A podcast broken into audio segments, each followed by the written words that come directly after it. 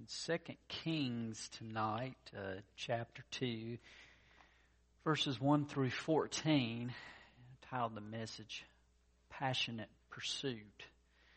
Um, you know, it's easy sometimes to kind of lose our way and to get distracted.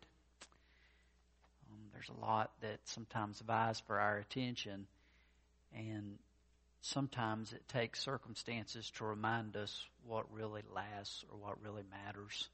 Um, I know through the years I have noticed that you know we're always so busy, we're just running around like you know chaos sometimes with the different things.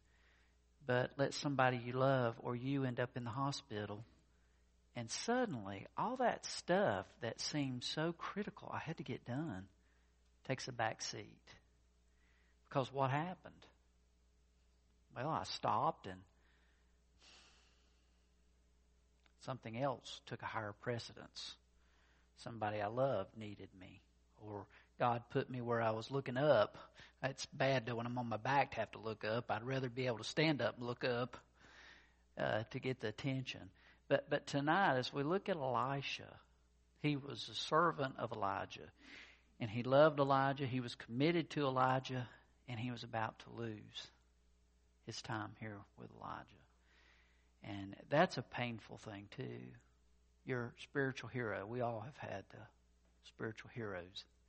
Those people in the faith that was an were inspiration. And then they're gone. I, I didn't mean to get into all this. I'll get in Scripture in a minute. But made me think as I said that there's a dear man uh, uh, I had grown close to. Alex Booth was his name older man, I'd go and see him and talk to him, and he'd put up with me and listen to me ramble and ramble and ramble. And then I heard he had cancer and he was dying. I didn't even know. So I called him up, and he didn't say a whole lot. And a couple, about a month later, he was dead. And it just really threw me for a loop. And I think that was one of the first times I stopped and, and thought, you know, it's so easy to take stuff for granted we get this idea that what is comfortable for us is supposed to stay that way till heaven. But we learn it's not that way, don't we? Well, so was the case with Elisha. I want to read from a familiar passage, but actually the focus tonight is, is going to talk about, Lord, help us to, as they say, keep the main thing the main thing. To keep our eye on that. And, so let's look at this passage. It's Second Kings in chapter 2. And it's where Elijah is taken up to heaven and Elisha is right there. He's not distracted. He keeps his eyes, he keeps his attention, he keeps his heart focused um, on his spiritual hero and ultimately on the Lord. So turn me 2 Kings chapter 2. ask you to stand in God's honor as I read from his word. It says, When the Lord was uh, about to take Elijah up to heaven in a whirlwind, Elijah and Elisha were on their way from Gilgal. Elijah said to Elisha, Stay here, the Lord has sent me to Bethel. But Elisha said, As surely as the Lord lives and as you live, I will not leave you. So they went down to Bethel.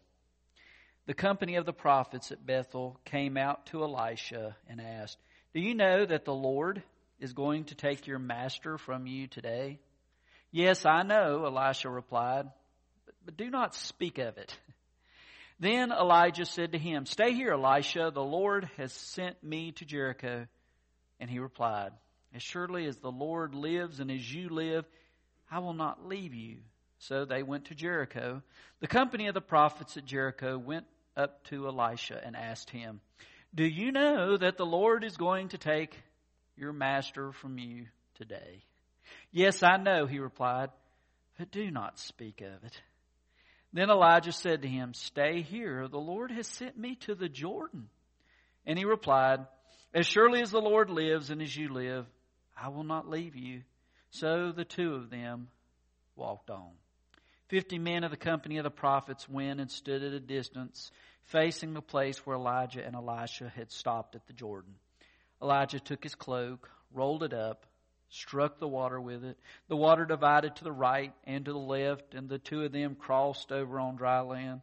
When they crossed, Elijah said to Elisha, Tell me, what can I do for you before I'm taken from you? Let me inherit a double portion of your spirit, Elisha replied. You've asked a difficult thing, Elijah said, yet if you see me when I'm taken from you, it will be yours. Otherwise, not. As they were walking along and talking together, suddenly a chariot of fire and horses of fire appeared and separated the two of them. And Elijah went up to heaven in a whirlwind. Elisha saw this and cried out, My father, my father, the chariots and horsemen of Israel. And Elisha saw him no more. Then he took hold of his own clothes and tore them apart. He picked up the cloak that had fallen from Elijah and went back and stood on the bank of the Jordan. Then he took the cloak that had fallen from him and struck the water with it. Where now is the Lord, the God of Elijah? he asked. When he struck the water, it divided to the right and to the left, and he crossed over. Let's pray. Father, we thank you for Elisha, and we thank you, Father, that you allowed him to not be distracted, to keep his eye on Elijah, and ultimately to keep his eye on you. Father, sometimes we go through those difficulties, and it's not that we think they won't happen. As Elisha heard several times, uh, your master's leaving today. Uh, Elijah's going to be taken. He, he didn't want to hear it. He, he just wanted to spend more time with. He, he just wanted to hang close. He, he wanted to enjoy the time he did have. And he wanted to be faithful. And I thank you for that in Elisha's life. And Father, I pray for us because you know where we are. You know the struggles each of us face. And you know, Father, what we need. Keep our attention upon you, Father. You take care of us. Help us remember that and to, to keep the main thing the main thing, Father.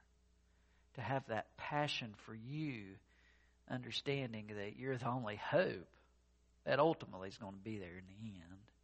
The one that we can look to and cling to find strength. So just guide us and help us, Lord. In Christ's name we pray. Amen.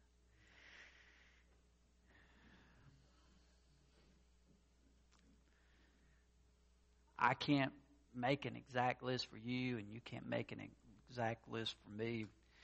What we can do is get in the scriptures together and, and, and, and hopefully my heart's desire is, is to open up these scriptures to try to be true to the scriptures and, and preach from the word. But you know, I still can only offer a small portion of what is needed.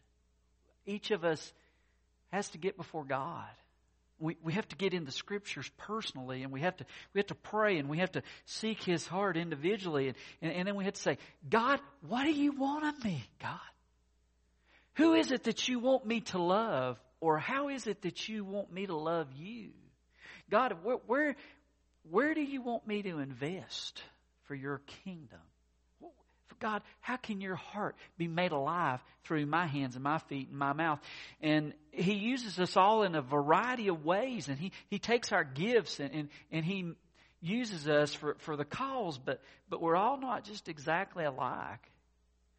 And, and the challenge is, God, help me to hear your voice and help me to follow you because there's a lot to distract me out there. And He wants us to be aware of that. And so I want to look at several of the things that distract us. And we do, we live in a crazy age. And it seems like we go faster and faster, but don't go anywhere.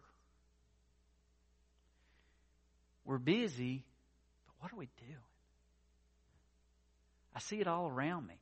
We, we get home, we go inside. I don't even hardly talk to my neighbors. I know their names because I'm in such a hurry to get in my house. I'm busy. And, and yet, that's, you know, what happens all around us. And uh, someone has said that, you know, like if you take a rubber band and you stretch it out and you hold it stretched out, if you hold it stretched out long enough, not only does it lose its elasticity, but eventually it begins to weaken. And I I guess if you just kept it stretched forever, it would break. And we have to be careful that we don't stretch ourselves out to the point to where we lose our elasticity for God and that we become at a point to where we just fall apart. I remember hearing a preacher one time say, um, he said, Well, I'd rather, he said, I'd rather burn out than rust out. And I thought, I don't want to be out.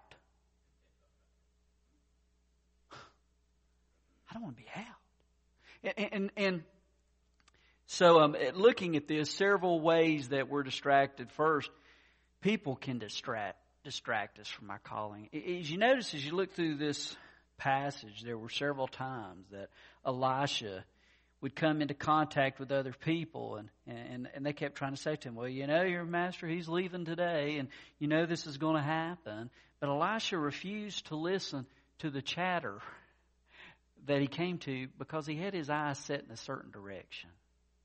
He was focused. He intended to stay with Elijah. And there's a lot of voices that vie for our attention.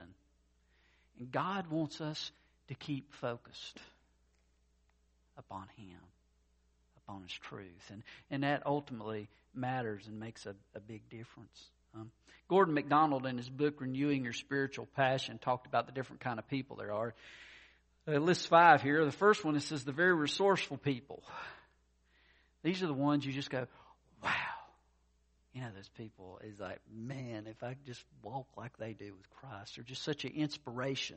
And they ignite that passion in us. You know, you just find yourself wanting to be with those people. You, you know, we've all met those. Uh, and then the very important people, they're the ones that share that. You know, I've always thought it so amazing that in the family of God, and you've experienced this, no matter where you go, what city, when you bump into a believer that loves Jesus, there's that connection. I've seen it time and time again, and it's it's just wonderful. I've I bumped into Christians in other places and sat and probably made the rest of my family mad because I just wouldn't. I keep talking and talking and talking, but there's just this bond that that happens. You know that, that shared. Third is a very trainable person. They're the person that has that hunger for God, and they're willing to learn. And, and man, that, that gives us strength. And, and then there's the very nice person, and they're the ones that are they're excited about that passion that's shared, that's enjoyed, that, that, that grows. But then there's the last one, and they're the draining people. They're the ones that just sap us. We've met some of those. Just sap your energy and sap your strength. And uh, I'm sure I've told the story here, but I, I, always, when I think of that, I always think of this uh, pastor friend of mine, Clarence, years ago. He was in a church down the road. We got to be friends. And he said there was this lady in the church. She just drained his energy. It's like, he said, it got the point if I saw her in the grocery store, I would run down different aisles and hide from her. I didn't want to see her. Now, isn't that sad? But the reason I hear a little laughter is, yeah. Which, you know, see some of those that happen. People can drain us, people can distract us. Uh, second, as I already mentioned, is just being too busy. We can find ourselves doing so much stuff that we don't spend time with God. uh, this example here, I was looking at a Lutheran bishop. He went into a parish in California and said there was this beautiful banner all colorful. And, and the banner said, Come, Holy Spirit, Alleluia, written out in beautiful letters. And uh, it, it, declared in words printed under picture of a, of a big fire that was burning. And, you know, it was so exciting. He said, you know, you got to think about the Spirit of God sweeping through His people. And, and there just be a fire that creates warmth and, and a fire that create, you know, there's the power of God and the evidence of His Spirit. He said, but unfortunately, he looked down a little further and he saw another banner that said fire extinguisher. That's where they had the fire extinguisher underneath the fire. And so often we need to ask ourselves, God, am I dousing the flame of your Spirit in my life? And sometimes it just is a matter of just taking some time to get with God alone saying, okay, God, here I am, mess and all. Let me spend a little time with you and be honest. And someone has said fatigue makes cowards of us all. So one way to check in the busyness is, am I doing so much that I'm just tired? You know, you've heard it said, I've said it, people have said it. Sometimes the most spiritual thing you can do is take a nap. And there's some truth in that, um, in, in being, uh, being built up. And that's why, you know, we talk about revivals. Why do we need to be revived? Because we're so quick to lose our passion. And that's why we have these over and over again. I love the story they had asked Billy Sunday, the you know, who was in his days famous like Billy Graham was for many of us. And a lady had asked Billy Graham says, if revivals make such a difference, why do we have to keep doing them over and over again? And he said, well, why do you have to keep taking baths over and over again? We need his cleansing, don't we? We, we need him to clean us up. Um, like Elisha, we can be passionate about our dedication uh, to the calling. In 1 Kings 19, um, as we read about Elijah and Elisha, and, and you just have a couple of verses at the end of chapter 19 that speak of his call, Elisha's call. And we'll look at this. This is 1 Kings 19, 19 through the end of the chapter It says, So Elijah went from there and found Elisha, son of Shaphat. He was plowing with twelve yoke of oxen, and he himself was driving the twelfth pair. Elijah went up to him and threw his cloak around him. Elisha then left his oxen and ran after Elijah. Let me kiss my father and mother goodbye, he said, and then I'll come with you. Go back, Elijah replied. What have I done to you? So Elisha left him and went back. He took his yoke of oxen and slaughtered them. He burned the plowing equipment to cook the meat and gave it to the people, and they ate. Then he set out to follow Elijah and became his attendant. Um, as we look at his dedication to follow Elijah, we see a guy who gave what he had to serve. Did, did you catch that in the text? verse 21, it says, He took his yoke of oxen and he slaughtered them. And then he burned the plowing equipment to cook the meat. And what did he do with the meat? Uh, obviously, it would be as an offering to God, but how did it come out as an offering to God? Look what it says in the text, verse 21. It says, To cook the meat and gave it to the people, and they ate. then he set out to follow Elijah and he became his attendant. He took what was precious to him. He took that ox, he slaughtered the ox, and, and then he cooked the food, and the people enjoyed a meal together. He ate, was able to show them in a tangible way I'm God's servant, but that means I'm serving you as well.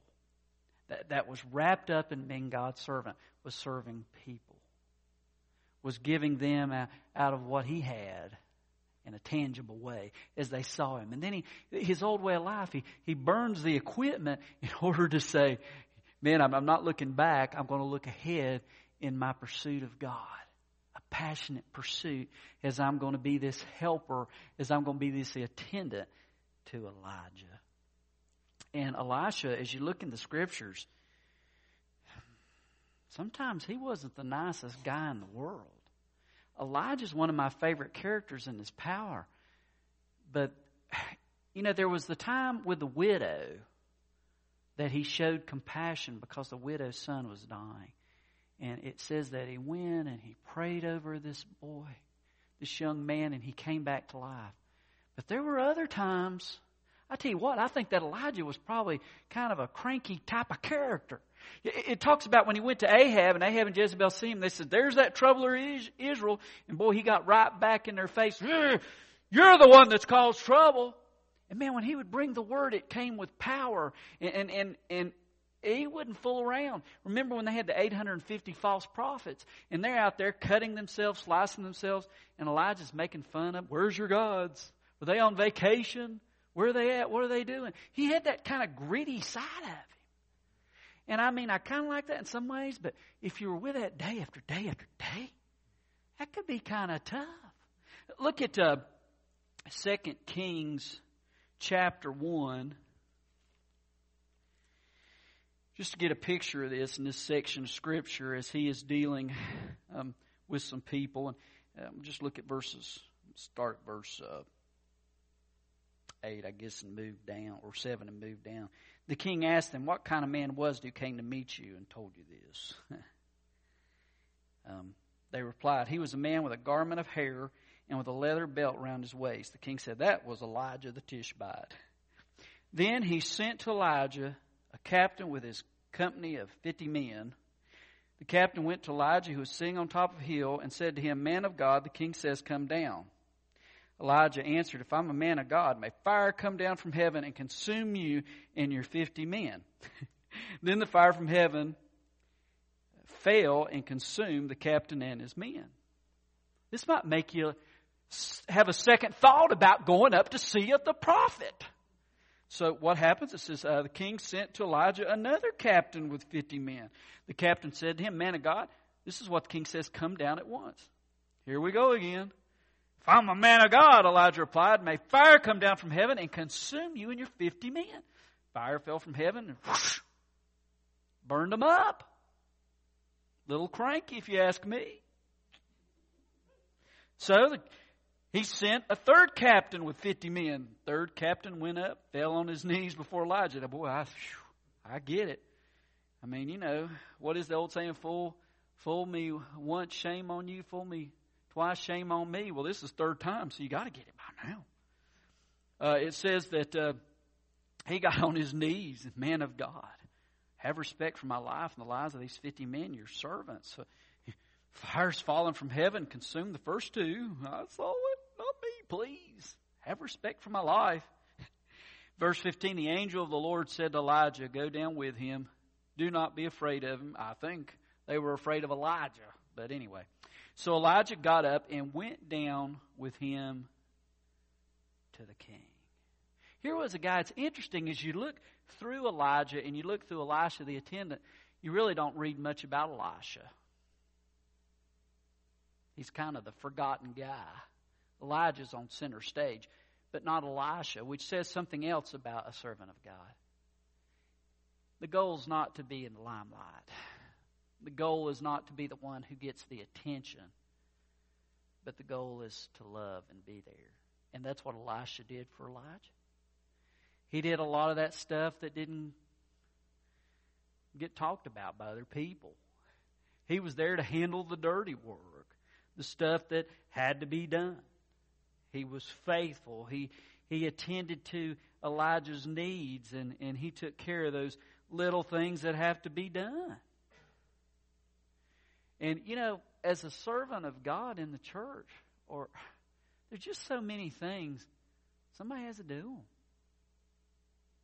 And I've, you know, of course, we preachers, all of us, I'm always grateful for those people that, you know, you don't even know what all they do. And they do a lot more than you know. Thank God for them. Um, I remember, this just came to me, I didn't even have this message, but a guy, Ray, I think Raymond, a guy was here. And I remember Mark telling me, he said, it was incredible. All the stuff he did at Kingsway when he was here, and nobody knew. There's usually several of those in every church. What a blessing those people are. Um, you've heard this before, but I'm going to share this little thing with you. This is a little story about four people. Named everybody, somebody, anybody, and nobody. You've probably heard this. There was an important job to be done. Everybody was sure somebody would do it. Anybody could have done it, but nobody did it. Somebody got angry about that because it was everybody's job. Everybody thought anybody could do it, but nobody realized that everybody wouldn't do it. It ended up that everybody blamed somebody when nobody did what anybody could have done. you know, amen. So often we sit back and say, well, I just wish somebody do it. Well, everybody could have done it. So maybe when we say, why isn't somebody doing it? Maybe God's saying to us, maybe I should do it. Just a thought. Just a thought. It was not until the very end of Elijah's life we find Elisha showing up again in the text. and he comes back to be with Elijah at the end. to the very end. Right there, serving him, sticking close to him, being that one to help. What a testimony for Elisha. What a testimony. Why, he had a sense of destiny. In Elisha's mind, I believe he wasn't just serving Elijah, he was serving God. Sometimes we think of ministry, we want to put big labels on it. Well, ministry's preaching in a pulpit, or ministry's when I have a certain title. Ministry's never merely about a title. Ministry's about loving Jesus. And loving Jesus involves loving people. And that doesn't require titles, it requires a servant. And that's what Elisha shows us. He was in the shadows, willing to serve. And you take a, a lot of these athletes. I, when uh, I was in high school, I had a friend, Gary, who had played tr- triple league baseball for, I don't know, a number of years. And he finally quit. He got close to the majors and it was between him and another guy, and they chose the other guy because he was five years younger. But he said, You know, for a decade I rode these buses, and I was committed because I wanted to play in the big leagues. I had this sense of destiny, and I was going to make it to the top. Not everybody makes it to the top, but they take the journey. Then you have the stories like I love the story of Kurt Warner. You know, he's, he's stocking groceries in a in the grocery store and then uh, ends up playing football in the Arena League, ends up winning the Super Bowl. Didn't do it the normal way. But he had a dream, and he moved toward that dream, and there was that sense of destiny. You know, whether we end up at the top, or whether we end up in the middle, or whether we end up at the bottom, what matters is we end up next to God. As we love Him and as we serve Him, that, you know, that's what makes a difference.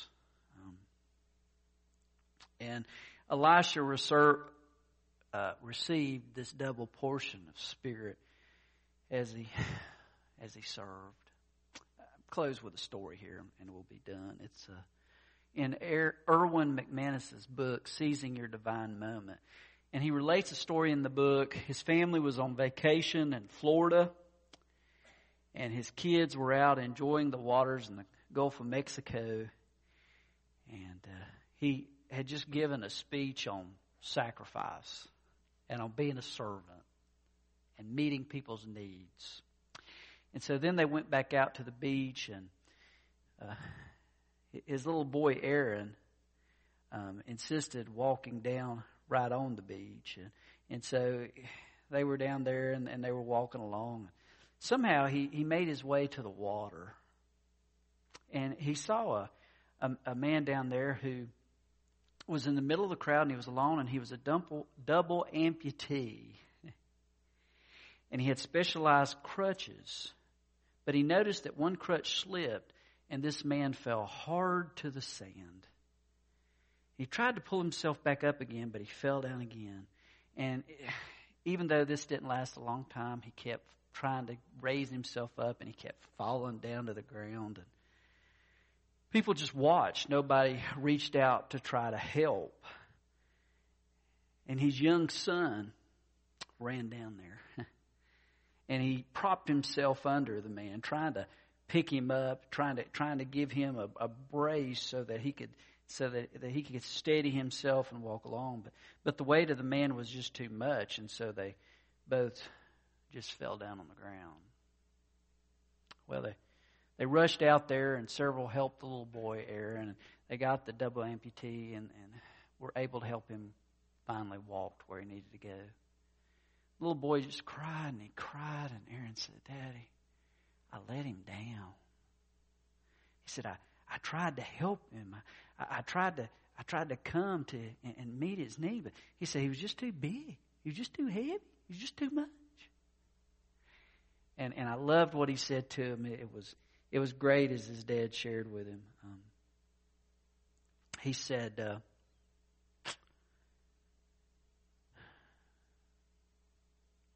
said, I watched my 10 year old, this is relaying back to it, run across the beach and without explanation begin to pick the man up. I had to wonder what the man was thinking. As this little boy grabbed his crutch, and tried to pull him up. He said, I watched as the crowd turned and saw his futile effort. Almost immediately, I watched the crowd move toward Aaron and the man.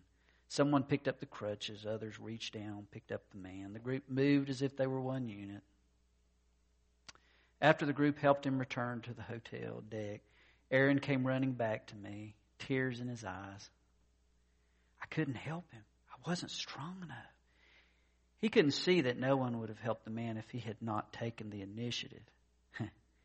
my sense of shame was overwhelmed by my deep sense of pride in who my son was becoming. I explained to Aaron that his strength carried the man. It was because of him that others came to his aid. Let's pray. Lord, uh, we thank you for Elisha,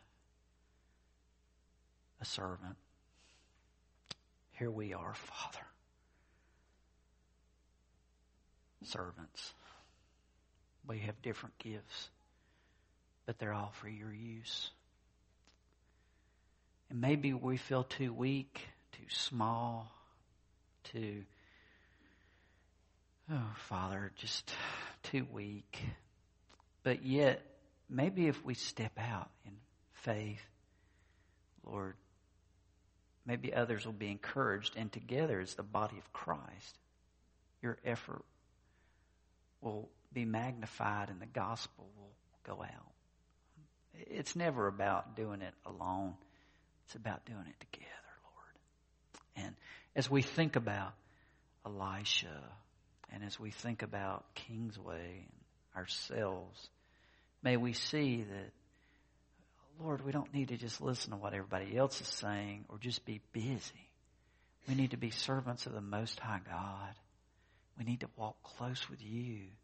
And we need to do that in a way to inspire one another to be on mission for Jesus. Now, I don't know every detail of what that involves, but I do know it's serving Jesus and loving people. So, however you choose to make that concrete, may we be willing. As we have a time we call invitation, speak to our hearts, God. What do we need to do? What are you calling us to do? What distractions need to be pushed aside? What focus needs to be upon you? Father, search us and may we respond to your spirit as you provide the answer to those type questions. Lead us as we stand. Lead us as we sing. Lead us as we follow. In Christ's name we pray.